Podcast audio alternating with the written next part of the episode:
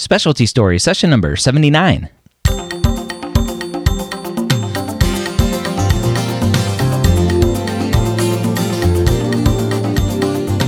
Whether you're a pre med or a medical student, you've answered the calling to become a physician.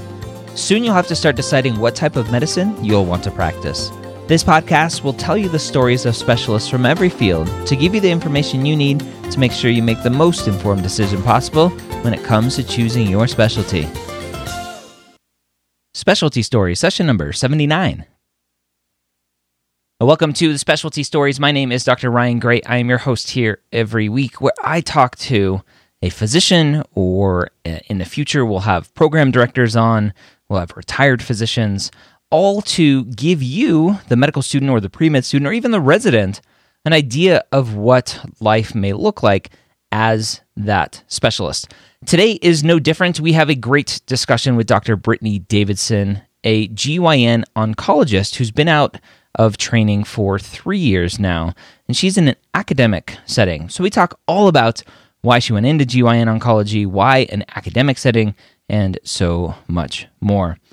If you're interested in potentially helping us find more great guests for specialty stories, shoot an email to team at medicalschoolhq.net with the subject Specialty Stories Intern. Let's go ahead and dive into our conversation with Dr. Davidson and find out when she first became interested in OBGYN and GYN oncology. So, I had an interest in women's health even when I was in college. I took a lot of women's health classes, um, even wrote my thesis about some international women's health topics. So, thought that that might be something I was interested in. Um, and then made the very classic circuitous path in medical school, trying to figure out, you know, is there something else that I wanted to do besides OB? But really, at the end of the day, loved being in the operating room, loved the people, loved the OBGYNs and that I worked with. They seemed really happy with their career choice. They were happy at work. Um, they seemed like someone who I wanted to be like. Um, mm. So, really, after my third year rotation as a medical student, was pretty cemented on OBGYN. Um, didn't realize I wanted to do GYN oncology until I was a second year resident. What was it about being a second year resident, seeing uh, Gynonc, and then going, "Oh, that that looks cool"? Yeah, so I feel like I was like a very typical um, OBGYN resident in that I went into it thinking I'm going to deliver babies and bring this joy to the world. It was a very positive, uplifting sort of career choice. And I very vividly remember telling my um, my tour guide as an intern that I didn't know what I wanted to do, but I knew I did not want to do oncology because that was just depressing. Um, and then I did my first gynonc rotation as a second year resident. And I had just come back from my honeymoon, so I was dreading it. And um, I came home from a day in clinic, and I could not stop talking about these patients and what they had been through and the adversity they experienced, and how just an amazing perspective and, and just they were just incredible. And then I did, you know, the next few weeks in the operating room. And I just fell in love with the patients and I fell in love with the operating room. And I was totally taken by surprise. That's pretty awesome. So I think it, it's funny. I I did an interview a while ago with uh, an oncologist, hematologist, oncologist. Okay. And and listening to her talk about her specialty, I'm like, wow, like I never knew oncology could be so cool. And I was like, man, I, I wish I would have explored it more. And it sounds like you had a very similar experience where you're like, this is a lot different than I thought it was going to be like totally different. You know, you think about oncology and really all you think about is the death and dying and bad news you have to give. But I feel like there's a lot of ways that you can help and even cure. And I have a new definition of, you know, I can't always cure, but I can always heal. And that is something that has really evolved since I was an intern. Um, I didn't really understand that back then. Um, And I think it's a really cool part of my job is that there's always something I can do to help the patient. Even if I can't cure them, I can help relieve a symptom burden, help take a worry off their mind. Um, you know, there's always something, and that's kind of the fun part is figuring out what that something is sometimes. What traits do you think lead to being a good gyne oncologist? Oh gosh, um, you have to like being in the operating room for for certain, um, but being a great listener. I feel like a lot of the times the most important information that I get is really by not talking and letting the patient have that time. Um, that's really where I learn kind of what the patient's goals are for their treatment, what's important to them. Um, and with that information, I can help recommend potential treatment options. Um, so I think listening is is an under recognized, underutilized skill that um, I'm really starting to do more of myself um, and trying to instill that in the people that I help train. It's so hard. I think the the data out there shows that physicians interrupt their patients uh, like 16 seconds into a conversation or something. So it's, yes. it's hard to listen. It is a really hard skill to do, and and I um, I tell the residents and students that I work in that um, it's it's really hard to be quiet. Silence is really awkward, but really that's where sometimes the best and most important information um, comes through and we don't we don't learn enough about how to communicate as physicians and it's it's something that is um, you know, it's a skill that's ubiquitous across fields and something that really is important as a GYN oncologist. I think. Yeah, it's it's definitely huge, and I know where where I am, I I get to teach at the University of Colorado School of Medicine, and I I teach that. I teach communication with first and second year students, and we we practice like just shutting up and listening and and even though as a physician it's like I only have 15 minutes 20 minutes whatever it is and I need to get these questions like if you just listen they're they're probably going to tell you a lot of what you're going to ask anyway so just let them go for a little bit Exactly, exactly. A lot of the times they provide that information without you having to ask, and the studies have shown that giving them that space actually doesn't extend uh, clinic visits really significantly. So, uh, yeah. I don't know. It's a work in progress, but I'm I'm I'm trying. Good, good. So, as a GYN oncologist, what sorts of patients are coming to see you? What are their diagnoses? What are you treating? So, as a GYN oncologist, I, I lovingly refer to us as oncologists below the belt. So, we take care of female reproductive cancers, um, so ovarian, uterine, vulvar, vaginal, cervical cancers. And we also take care of patients that have um, the, the precancer, they're the precursors to those cancers. So we'll see cervical dysplasia or vulvar dysplasia. We are also referrals for uh, difficult or extensive benign GYN surgery, so difficult endometriosis patients. Um, very large fibroid uteri. So we do still see some benign gynecology in our practice, um, but really we try and take care of female pelvic cancers. I would say. What's the thought process behind referring the the severe endometriosis and, and those types of patients to you?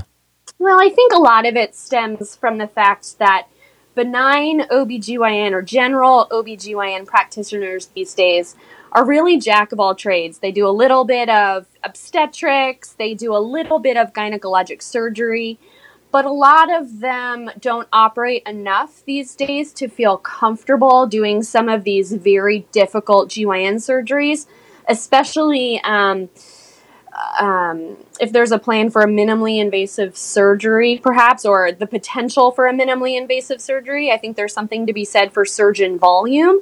And so a lot of the mm. times they just don't have the volume to feel comfortable trying to do these surgeries. Makes sense. At least they're mm-hmm. self aware enough to, to know that too. Yeah, yeah.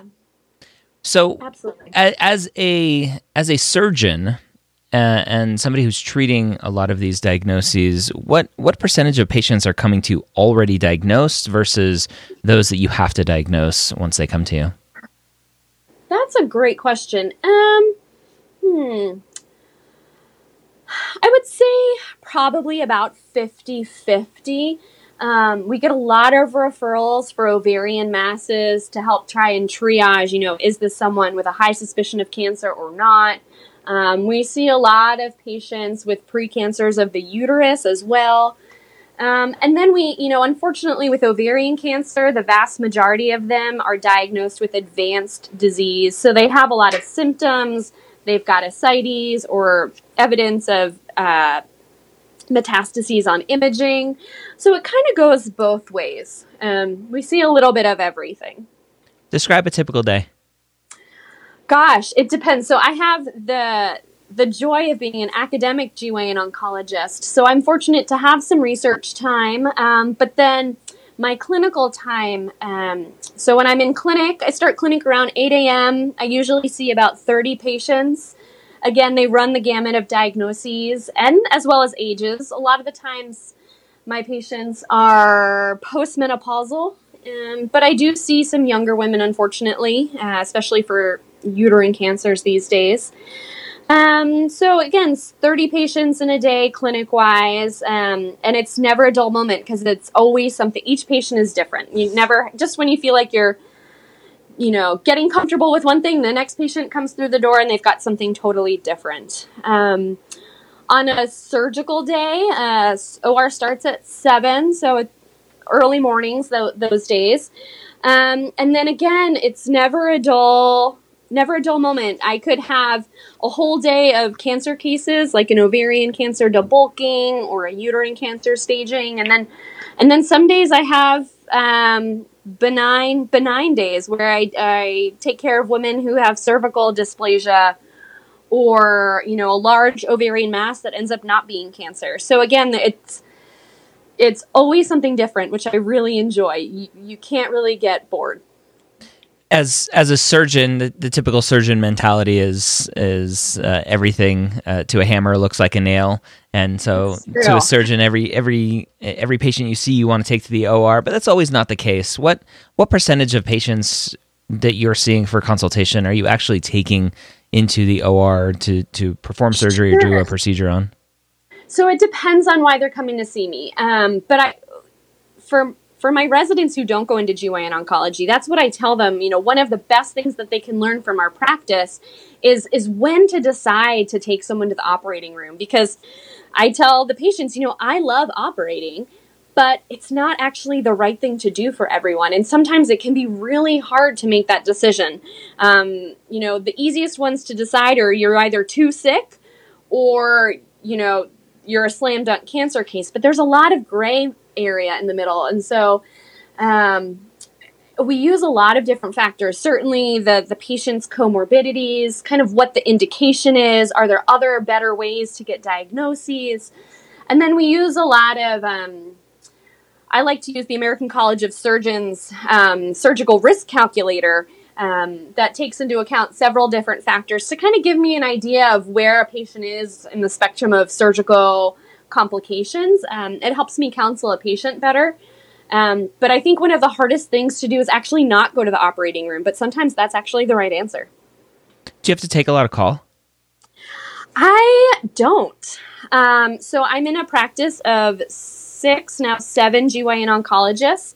So I'm on call um, one in every seven, six to seven weekends, um, which is actually really nice.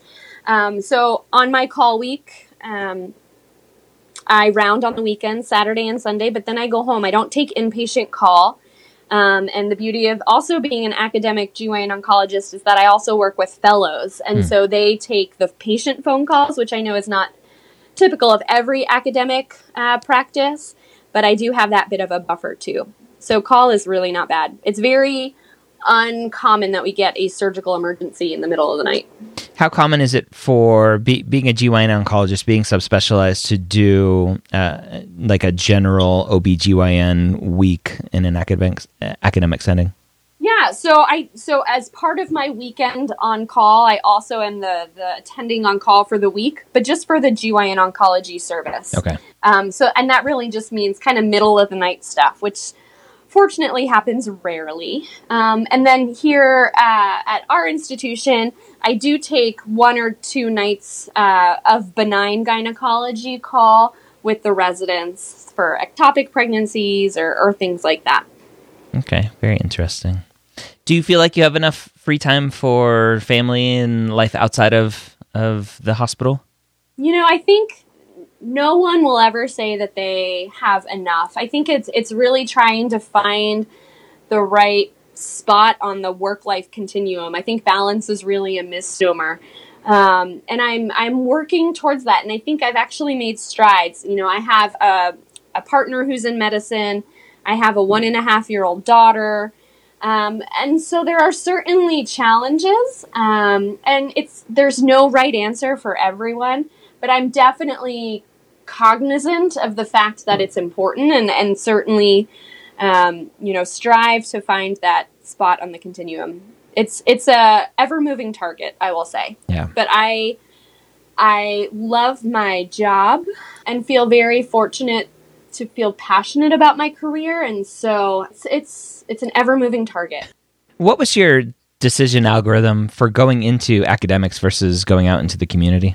I love teaching, even as a resident. Um, I really found it rewarding. It was it was fun to to try and and share my enthusiasm and my passion for OBGYN and for now GYN oncology. Um, and so even when I was a fellow, that was one of my most favorite parts of my day um, was teaching and and then the research aspect of it you know i initially came into gynonc without a very strong research background and through a series of series of fortunate events have found some really amazing research mentors and really have found a niche and a research passion. Um, and and that's really where it developed. I think staying in academics keeps me on my toes, both from a data standpoint, but also from a clinical practice. And it's just, it's fun to have trainees. I just think it's, it's one of the bright spots, one of the many bright spots of my day is, is getting to train these, these young budding OBGYNs and gynonc fellows. Let's talk about that training path. What, what does a, a medical student who's thinking about uh, OBGYN and then and then GYN oncology? What what's the path and and journey look sure. like for them? So so an OBGYN residence uh, residency is four years. Um, and then a GYN oncology fellowship is three years long. Um, there are a few programs that incorporate an extra year of research, so they're four years, um, but the majority are three. And you start your application as a third year resident um, and then you match into your fellowship the October of your chief or last year. So you have to have a little bit of foresight that that's what you want to do. Though there's certainly um, a cohort of residents who don't realize they want to do oncology till much later on in their residency. And we recently had a fellow graduate who was in a similar boat who took some time off um, and then applied for his oncology fellowship took so, some time off to do just do general OBGYN before applying for fellowship. Yeah, he did a little bit of research um, and was a benign gynecologist because he didn't realize that he wanted to do gynonc um, until his fourth year of residency. And so by then he had kind of missed that boat for going straight through. Um, so while it's um, an atypical pathway, certainly still a feasible one if you realize, if you're late to the table in terms of realizing that that's what you want to do. How competitive is Gynonc? Um, it's fairly competitive. Um, you know, I don't know off the top of my head how many spots there are a year recently, but I want to say there's probably about 80 people a year that apply for a Gynonc fellowship and maybe 40 spots. So there's, okay. um, yeah, I, I don't know the numbers off the top of my head. What makes for a competitive applicant? Um, certainly having some um, research background. It doesn't need to be a strong one, um, but s- showing some sort of research effort. And I think, you know, everyone, you know, you travel for these interviews um, and really showing a passion and a dedication to these amazing women that we get to take care of. Um, and also, you know, someone who Gynonc fellowship is hard. The hours are long. Um, and, you know, I think having some degree of resiliency is really important, um, flexibility, um, and then just really a love of the operating room, but also a love of, of learning, of, you know, one of the things we haven't talked about is GYN oncologists also give their own chemo, um, which is a whole different ballgame compared to surgical oncologists. So you kind of have to like to do that kind of medical aspect of it as well. So you have to like a little bit of everything. Once you are a GYN oncologist, are there even more further opportunities to subspecialize? Not formally. Not formally. I think within institutions, the practice patterns may be a little bit different. I know at some of the larger cancer centers, um, there are some GYN oncologists that may specialize in one disease process over another. Um, here at our institution, we all um, we all kind of do everything. So there's no formal specialization necessarily, but you know, some people may be more interested in clinical trials. Some people may be more interested in some rare tumors, and you kind of sort that out with your colleagues and your institution, kind of based on what the need is and what your desires are. Do you see any negative bias towards osteopathic physicians?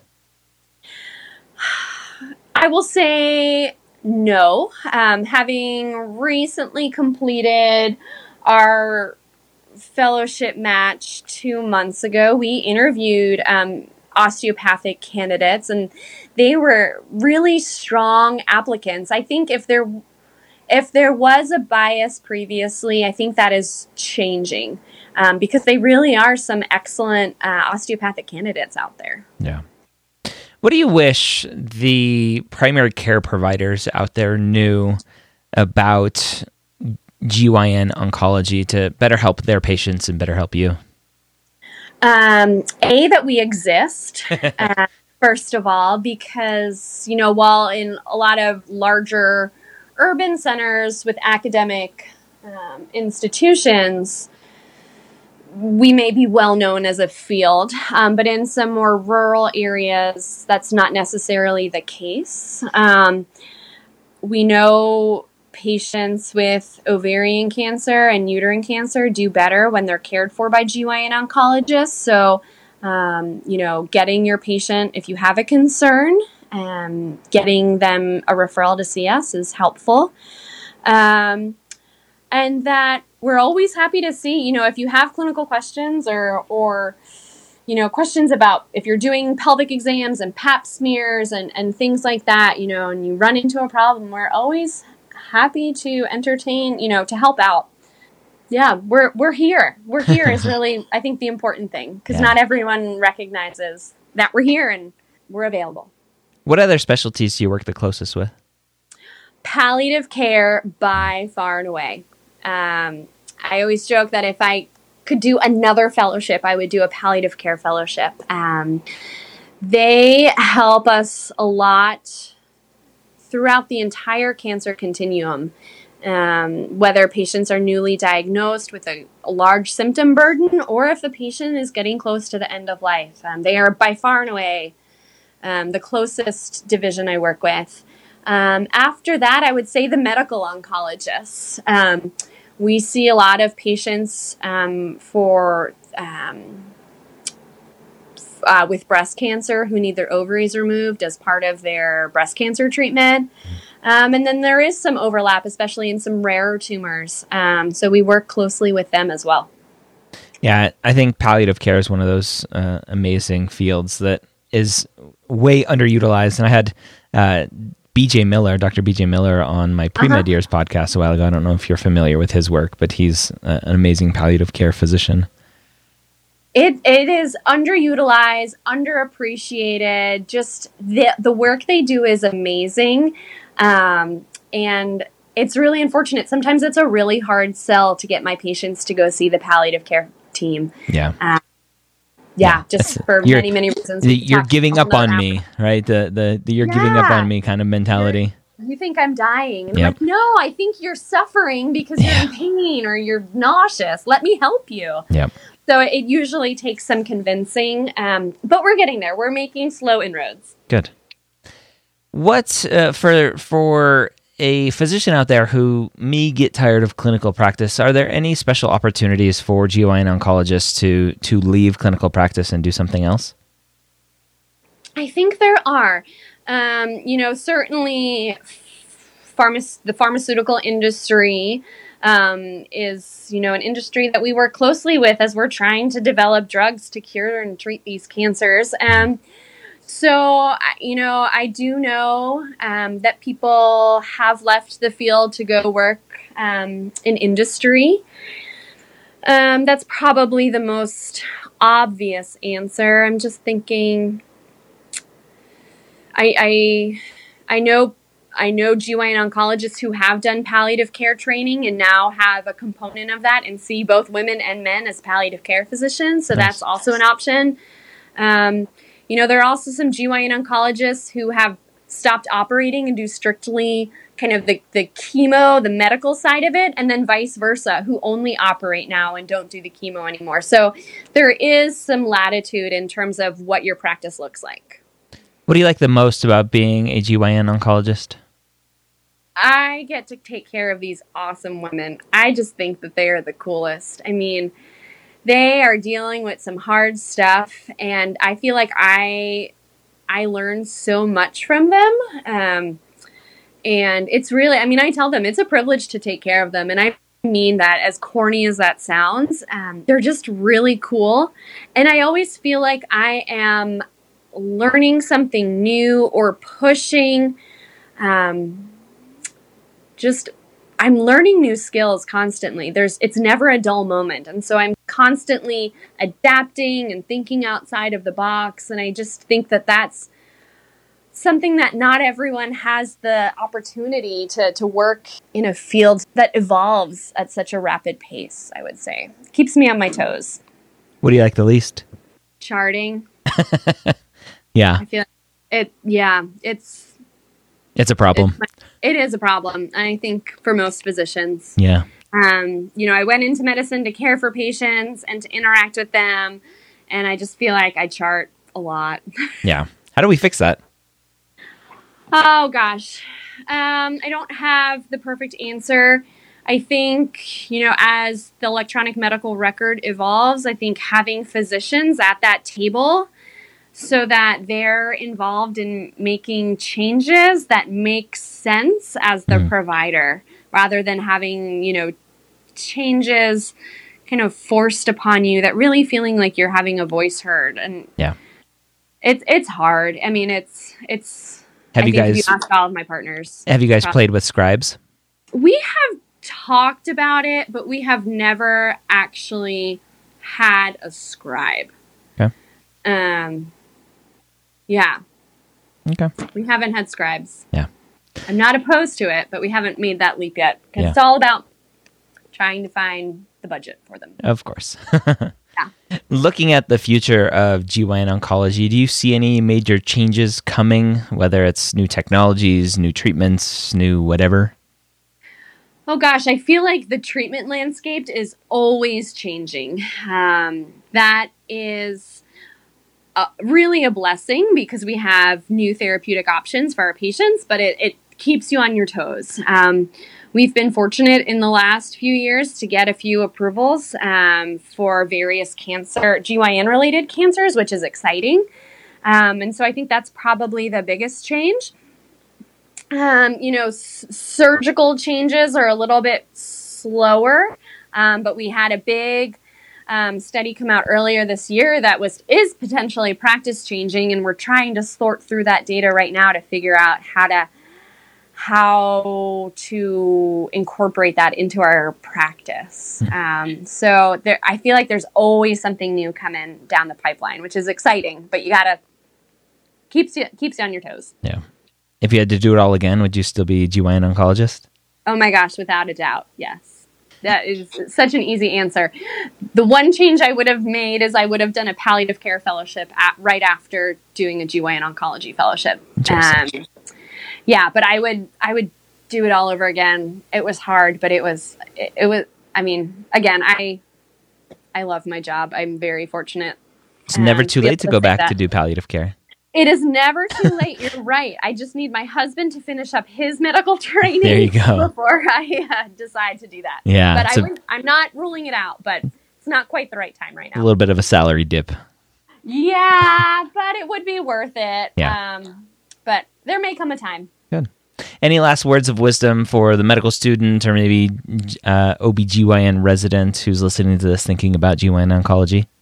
Yeah, so I think some of the feedback I got when I was deciding to do an OBGYN residency and even when I was deciding to do gynonc, a lot of people um, were kind of negative in terms of, oh my gosh, you're going to work so hard. Oh, you're going to be on call all the time. Or even, oh, you're too nice.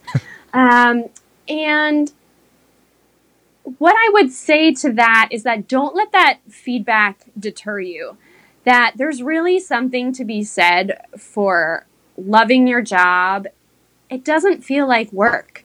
You know, those nights where I was on call and had to come in in the middle of the night, you know, yeah, they're tiring, but if you love what you do, then it doesn't feel like work. And I know, again, super dorky, super corny, but it's totally true. You know, dermatologists are wonderful people and they do wonderful things, but I am not meant to work nine to five in a dermatology clinic five days a week. That to me would be really boring and I wouldn't find satisfaction and meaning in that. And so, you know, if you find something that you really are excited about, then do it and don't let the naysayers get to you because, you know, it it's you got to do what you love at the end of the day. All right, there you have it. Again, Dr. Brittany Davidson, GYN oncologist in an academic setting. Hopefully, if you're a pre med, a medical student, or even a OBGYN resident potentially interested in GYN oncology, our discussion today hopefully has opened some eyes for you and will hopefully open some doors for you in the future as you figure out what you want and you start directing your life towards that goal. Hope you have a great week. We'll see you next time here on Specialty Stories.